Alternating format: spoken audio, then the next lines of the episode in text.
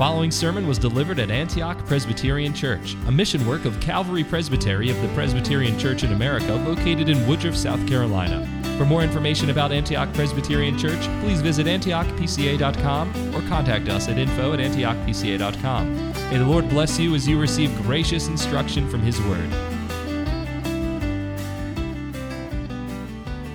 This psalm, much beloved by the church through all ages, much beloved by our fathers in the faith, the reformers, Martin Luther, John Owen, John Calvin, remarking on this psalm in particularly exalted words that it is dearly precious to the church and to the saints. It has echoes of a very familiar incident in the prophets in the history of Israel when a certain Jonah um, is found in the belly of a certain whale or big fish. And what does he do there? He cries out from the depths, from the very foundations of the deep. Indeed, he says, I called out of my distress to the Lord, and he answered me. I cried for help from the depth of Sheol, of the grave. You heard my voice for you had cast me into the deep, into the heart of the seas, and the current engulfed me. All your breakers and billows passed over me. Likewise, in Psalm 51, which we sang together, we have this image of breakers and waves crashing upon someone trapped in the depths, trapped in a whirlpool. This is the occasion for Psalm 130, the image that's used to open it up. But it's a song of ascents. It's a song of going up, as I said. It has the idea and the hope that you're not going to be left in the depths. You see, Psalm 130 is nestled in the middle of a collection of psalms following that great Psalm of Torah, Psalm 119 of the Word of God. We then have a collection of I believe it's uh, 18 Psalms, 120 to 137, which would have been used by pilgrims in Israel as they made pilgrimage to Jerusalem during one of the high feast days in their annual calendar. And Psalm 130 is in the middle of these. Not smack dab in the middle, but it's in the middle of these Psalms. And it describes a problem it's very similar to Psalm 129, actually, in describing a particular problem. It's the problem of sin, the problem of evil, potentially frustrating the psalmist's intentions to go up and worship God. However, in Psalm 129, the problem is external. It's a problem of being surrounded by evil, being surrounded by sinners, by being surrounded by those who have persecuted me from my youth up, yet they have not prevailed against me. Those who have plowed upon my back and lengthened their furrows. Those who hate Zion. But Psalm 130, the sin problem is a bit different. It's internal, it's not coming from outside, it's coming from within, bubbling up from the dark heart of the psalmist's own sin. In that regard, then, Psalm 130 is one of seven psalms found throughout the Psalter describing the penitent sinner. In fact, being an expression of repentance and contrition of heart, of desire for forgiveness from God. The question I have as we think of Psalm 129 and 130 being mashed together here in, in my introduction is which is the more formidable enemy? There's a lot of discussion today, right now, about uh, opposition to the church gathering together for worship. There's a lot of, if, of complaining, and, and, justifiable complaining, about the forces at work in our world um, obstructing Christians from exercising their faith from being faithful to God, of enemies of the church without. But, my friends, without discounting the very real danger that lurks outside the camp, there is a much more formidable enemy in each and every one of us, and that is our own sin. You see, worship of God, ascending to Zion, It's fundamentally an expression of joy and delight in God, in God as creator and as redeemer. That's the great, the great mystery and, and prize of true new covenant worship is that we're delighting in God as creator and redeemer.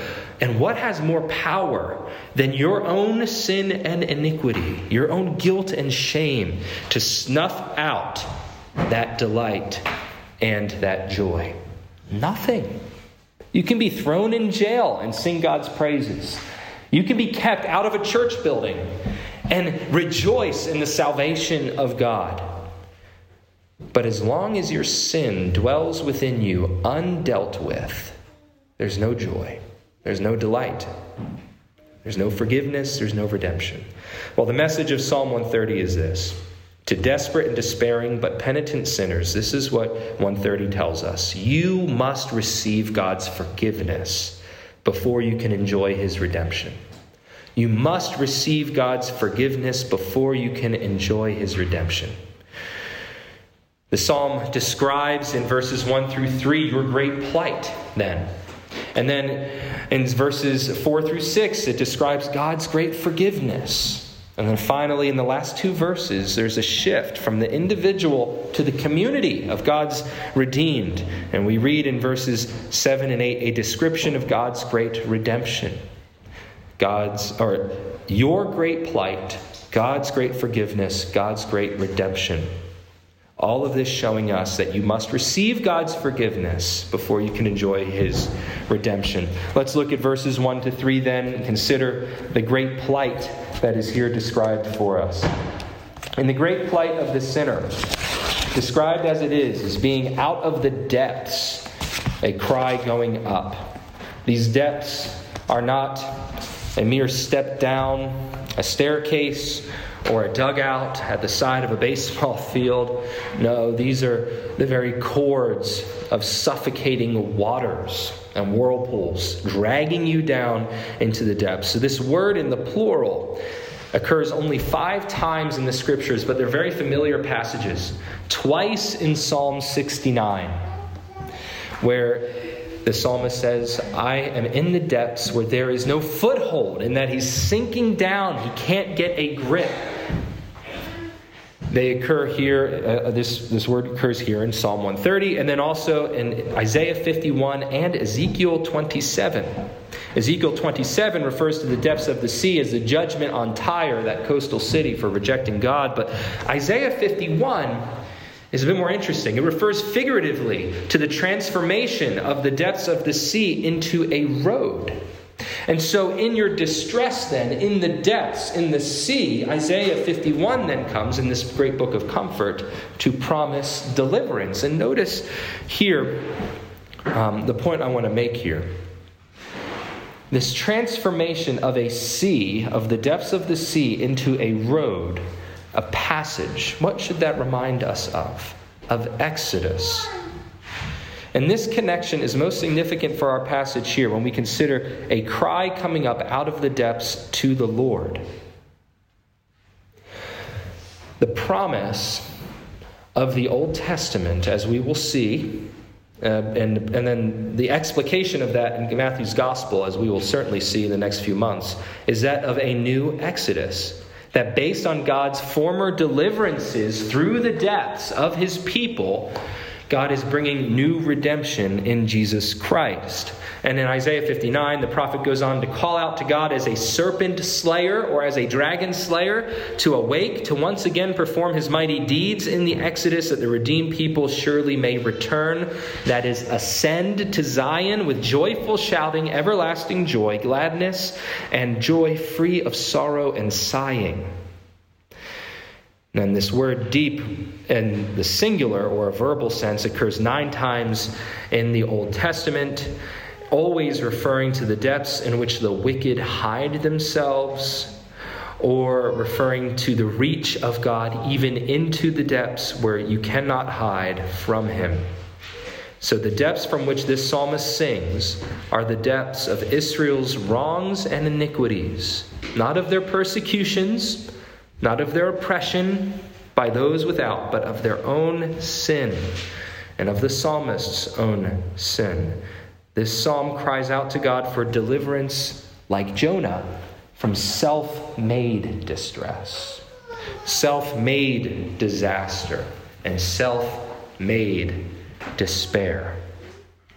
And what is that cry then that the psalmist makes in this plight of his? He cries out, Lord, hear my voice. The word here, Lord, that he uses is not as it is in the first. In the first one, he uses God's personal covenant name, O Yahweh. And now here he uses Adonai. Adonai, all powerful Master, hear my voice. Let your ears be attentive to the voice of my supplications. He's calling for God's attention. He's calling for God to hear his prayers. He's calling as one in faith, not with any doubting. And so, this is not the plight just of a sinner, of an ignorant sinner. This is the plight of a faithful one who recognizes his sin in his contrite of heart, but yet believes Psalm 65, verse 8, that God is a hearer of prayers, that he is faithful to listen, to, in human terms, incline his ear, to give attention to his supplication, his plea, his cry for help. The interesting thing about this is that if we seek to find ourselves in this verse, we may have to spend a good deal of time searching, won't we? As hard as it is for Christians, for believers, to give praise to God when things are good, to pray and commune with Him when you're blessed, it's so much harder, even to turn to Him when things are bad and you're in distress, isn't it? Well, perhaps it's not, and that's why God brings you into distress for you. But I think for many of us, what we're instructed and catechized to do in our lives, and what our own sin nature wants to do, is not to cry out to God when we're in distress with our own sin or with some other issue, but rather to rail against Him, to say, It's your fault that I sinned. It's your fault that Adam fell in the garden and I was born into iniquity. It's your fault that I have to do this. And we don't cry out for help, but we murmur and complain and grumble against him. But the heart of the penitent sinner is to cry out to God with supplication, with faith that he will hear you in your distress. Are you doing that when your sin confronts you? When you become agitated in your soul and restless and distressed? Or do you seek to distract yourself and to numb the pain, or even worse, to grumble against God who made you? My friends, this psalm gives us a very clear picture of how to deal with sin. And when you find yourself in that feedback loop of sin, Cry out to him for help. He will hear you. He will be attentive to the voice of your supplications, and he will be quick to come and save. But the heart of the plight of the sinner is found in verse 3.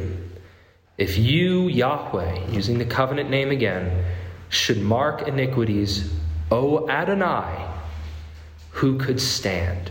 Using both names here that he's already used in verses 1 and 2. We see now the psalmist tying together, as it were, a little verse, a little stanza of the psalm, verses 1 to 3. And he's emphasizing here his address to God as Yahweh and as Master, as Adonai, as Lord.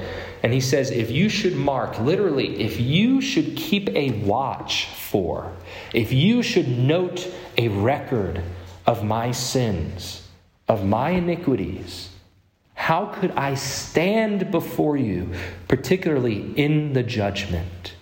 How could I stand in the judgment? In Psalm 1, you have two senses of the word stand. You have, uh, How blessed is a man who um, stands not in the way, or sits not in the seat of scoffers, stands not in the way of uh, sinners. But then later on in verse 5 of Psalm 1, you have there The wicked will not stand in the judgment, nor sinners in the assembly of the righteous.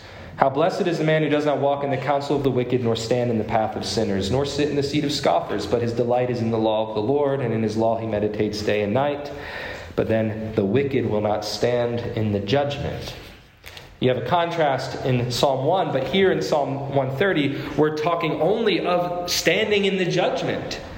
And the plight of the penitent sinner is one is, is that this sinner then recognizes the desperation, the urgency of his situation. If God marks my sins, if he notes them, if he keeps a record of my sins and judges me by them, I will be utterly destroyed in the judgment. You know, this is why, this is why sinners who do not come to God for forgiveness, but rather cower from Him in terror of His justice, why they flee to the depths to hide from Him. Because this is a serious problem. God is perfectly just, He will punish sin. Why did Adam and Eve hide from God in the garden? Because they cowered, they feared in terror. They feared God. And this is the plight of the great sinner. This is your great plight, my friends. For each of us are born into sin, and out of that sin nature which we've inherited, which has been corrupted, and which we have inherited from Adam and Eve, all of us then commit transgressions of sin. How many of you have loved the Lord God with all your heart, soul, mind, and strength, as the reading of the law told us is commanded of us today? None of you. None of you have. By thought, word, and deed, you have transgressed his law. You have neglected to do the things which, which you ought to have done in your various life situations. And you have amassed for yourself a record of sins that if God were to keep them before his face, you would be doomed to hell. That is your great plight. But God. There are a number of statements all throughout the scriptures. And here is one of them where we have a but. But. And then what follows is a great declaration of hope. Look at verse 4. Here we see God's great forgiveness for us unfolded. But there is forgiveness with you, the psalmist says to God. There is forgiveness with you. This word forgiveness here is the word pardon. It's almost as a word of pardon, a judgment of not guilty, pardoned. The sin has been expunged. And this is the psalmist's great hope. He hopes in this pardon. Later on, he says in verse 5 in his word do I hope. And that word then is this word forgiveness and pardon. In fact, literally a declaration of pardon.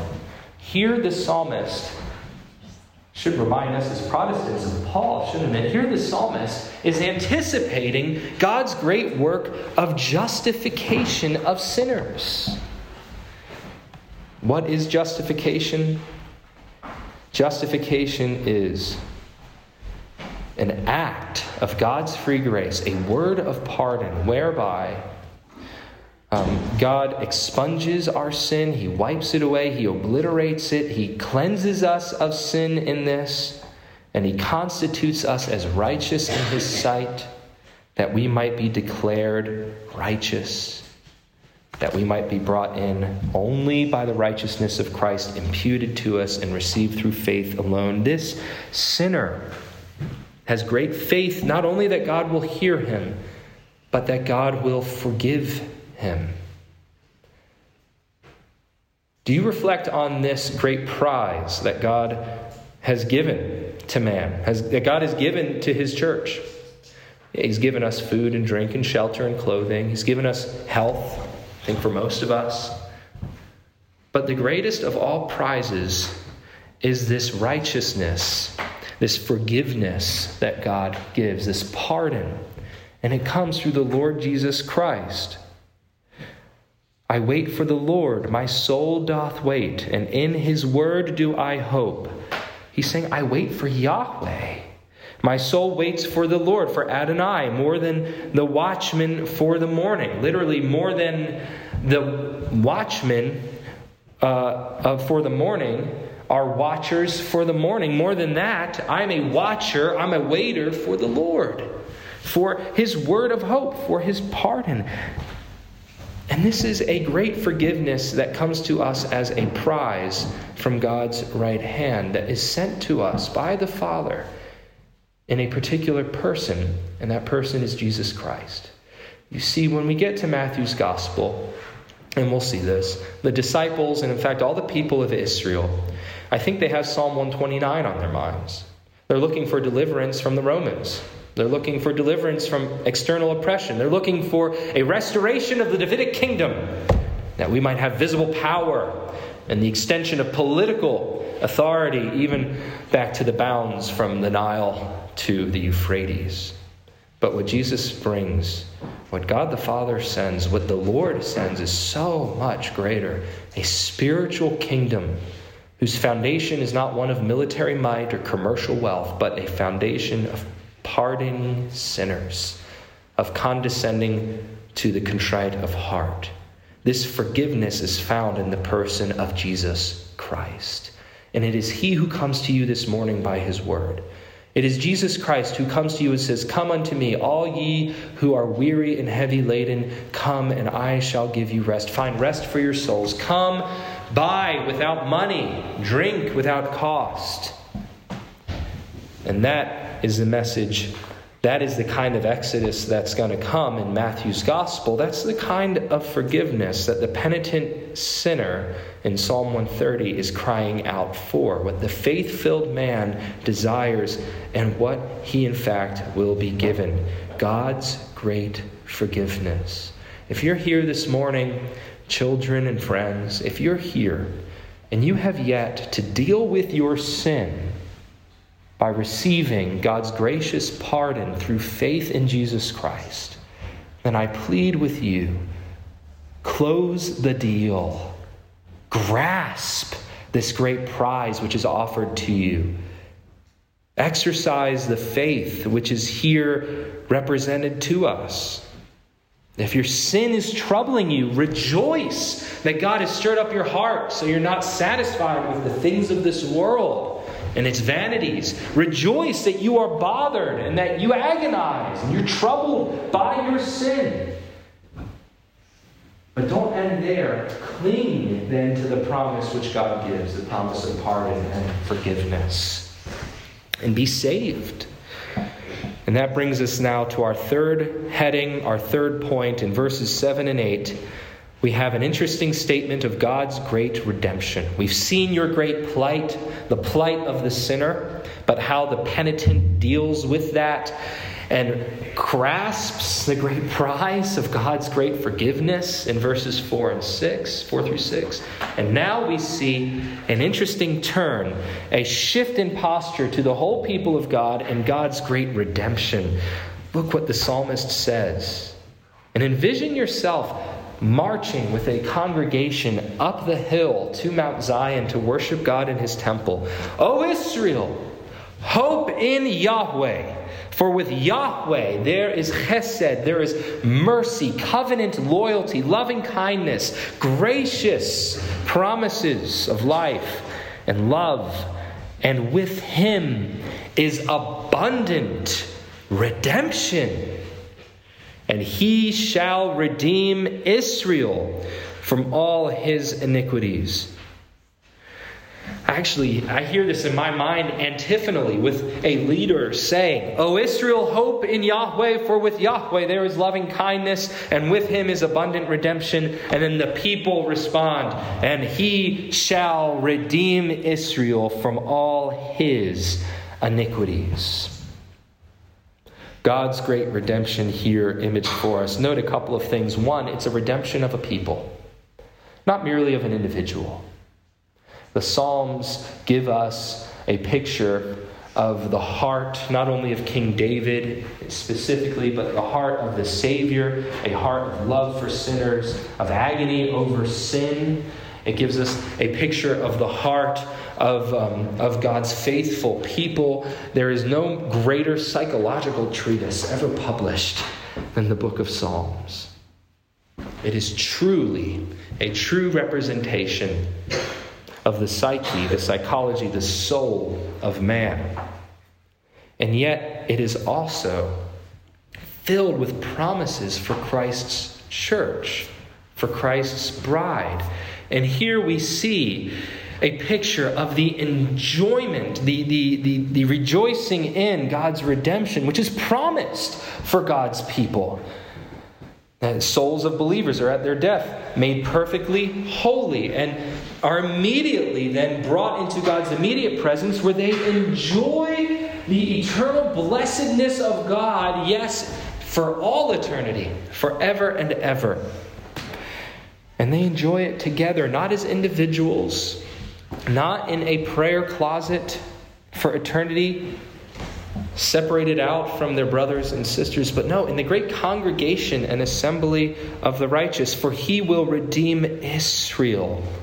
He will redeem his church. He will redeem his people, individuals and as a body, as a society.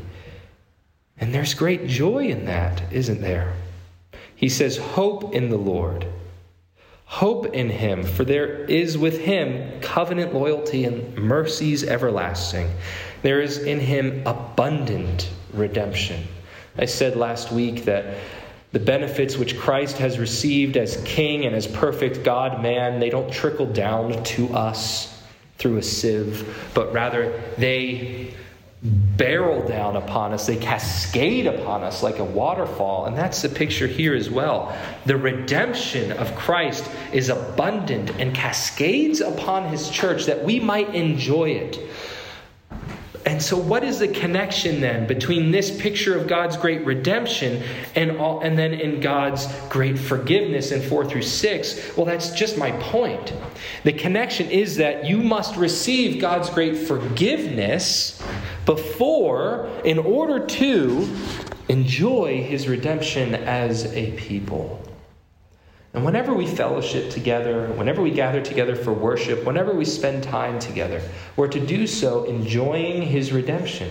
But that's possible only through the acknowledgement of your sin and the proper dealing with it, proper dealing of it through the pardon, the pardon which comes from God through Jesus Christ. And that is the picture given in this psalm. There's another image of sinking into the depths, which ties into our New Testament reading this morning. And that's the image from Matthew 14. What's happening in Matthew 14?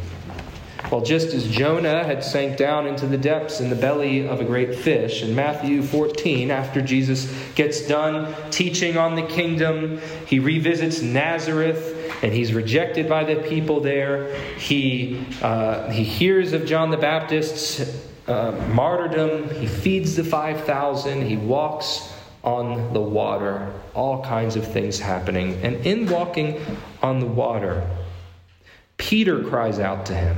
The author of our New Testament reading this morning from 1 Peter, he says, Lord, if it is you, command me to come to you on the water. And he, Jesus, said, Come. And Peter got out of the boat and walked on the water and came toward Jesus, this great picture of faith. But what happened? Seeing the wind, seeing the distress of the sea, he became frightened. And that distress entered his heart, and unbelief crashed against his stalwart and bold heart. And beginning to sink, faith then bursts out of his mouth. He cried out, Lord, save me. Immediately, Matthew tells us, immediately, Jesus stretched out his hand and took hold of him and said to him, You of little faith, why did you doubt? And when they got into the boat, the wind stopped, and those who were in the boat worshipped him, saying, You are certainly God's Son. Interesting, interesting parallels between Psalm 130 and this picture, this familiar passage from Matthew 14. And certainly we'll explore it in greater detail when we get there in probably like 10 years in my Matthew series. But one of the interesting parallels is we see the distress of one who is caught in his sin. In Peter's case, his sin was one of disbelief in a moment, and he enters into distress. But then we see that though he had a moment, a flash of disbelief, yet he was still a man of faith. And so he cries out to Jesus with full confidence that he can save him. He says, Lord, save me. And what does Jesus do? He, as it were, pardons his sin and graciously saves him.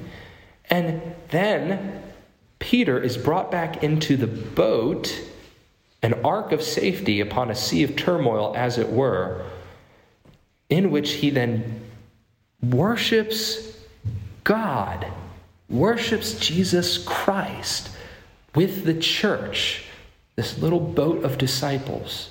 Isn't this the very movement of Psalm 130?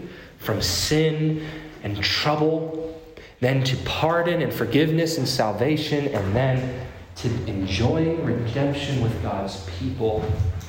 This is the movement then that Matthew is going to flesh out for us in his gospel, taking a people caught in a judgment for their sins and then restoring them to God's immediate presence and fellowship through forgiveness found in Jesus Christ. Week by week, you make your ascent to Mount Zion when you come to church. You come into worship, and all manner of emotional, spiritual, physical, psychological, social, and theological baggage may be weighing you down and getting in the way of you enjoying the redemption which is proclaimed from this pulpit. Some of you have family members and neighbors that may mock and scorn our devotion to Christ expressed in weekly worship, even abominate it as saying it's a danger to society. Some of you are sorting through theological confusion some of you may have physical pain that distracts you or keeps you from the purposes of the Lord's day. But what is the most formidable obstacle standing between you and the full enjoying of God? It is your sin.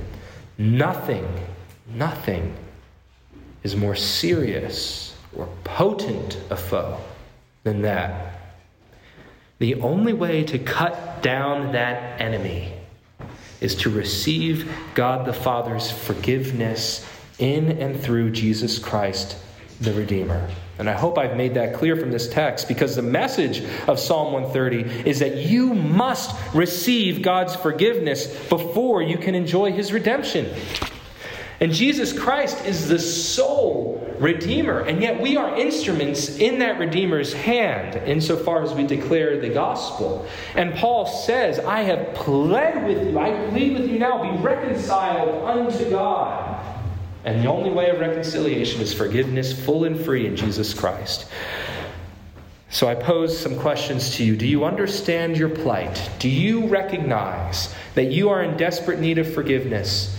Do you get frustrated at your own sin, being unable to listen to your parents, or being unable to keep your thoughts pure, or your speech gentle and right and well ordered, or to, to maintain a, a diligence about your work so that when you come into the Lord's day, then you're free of distractions?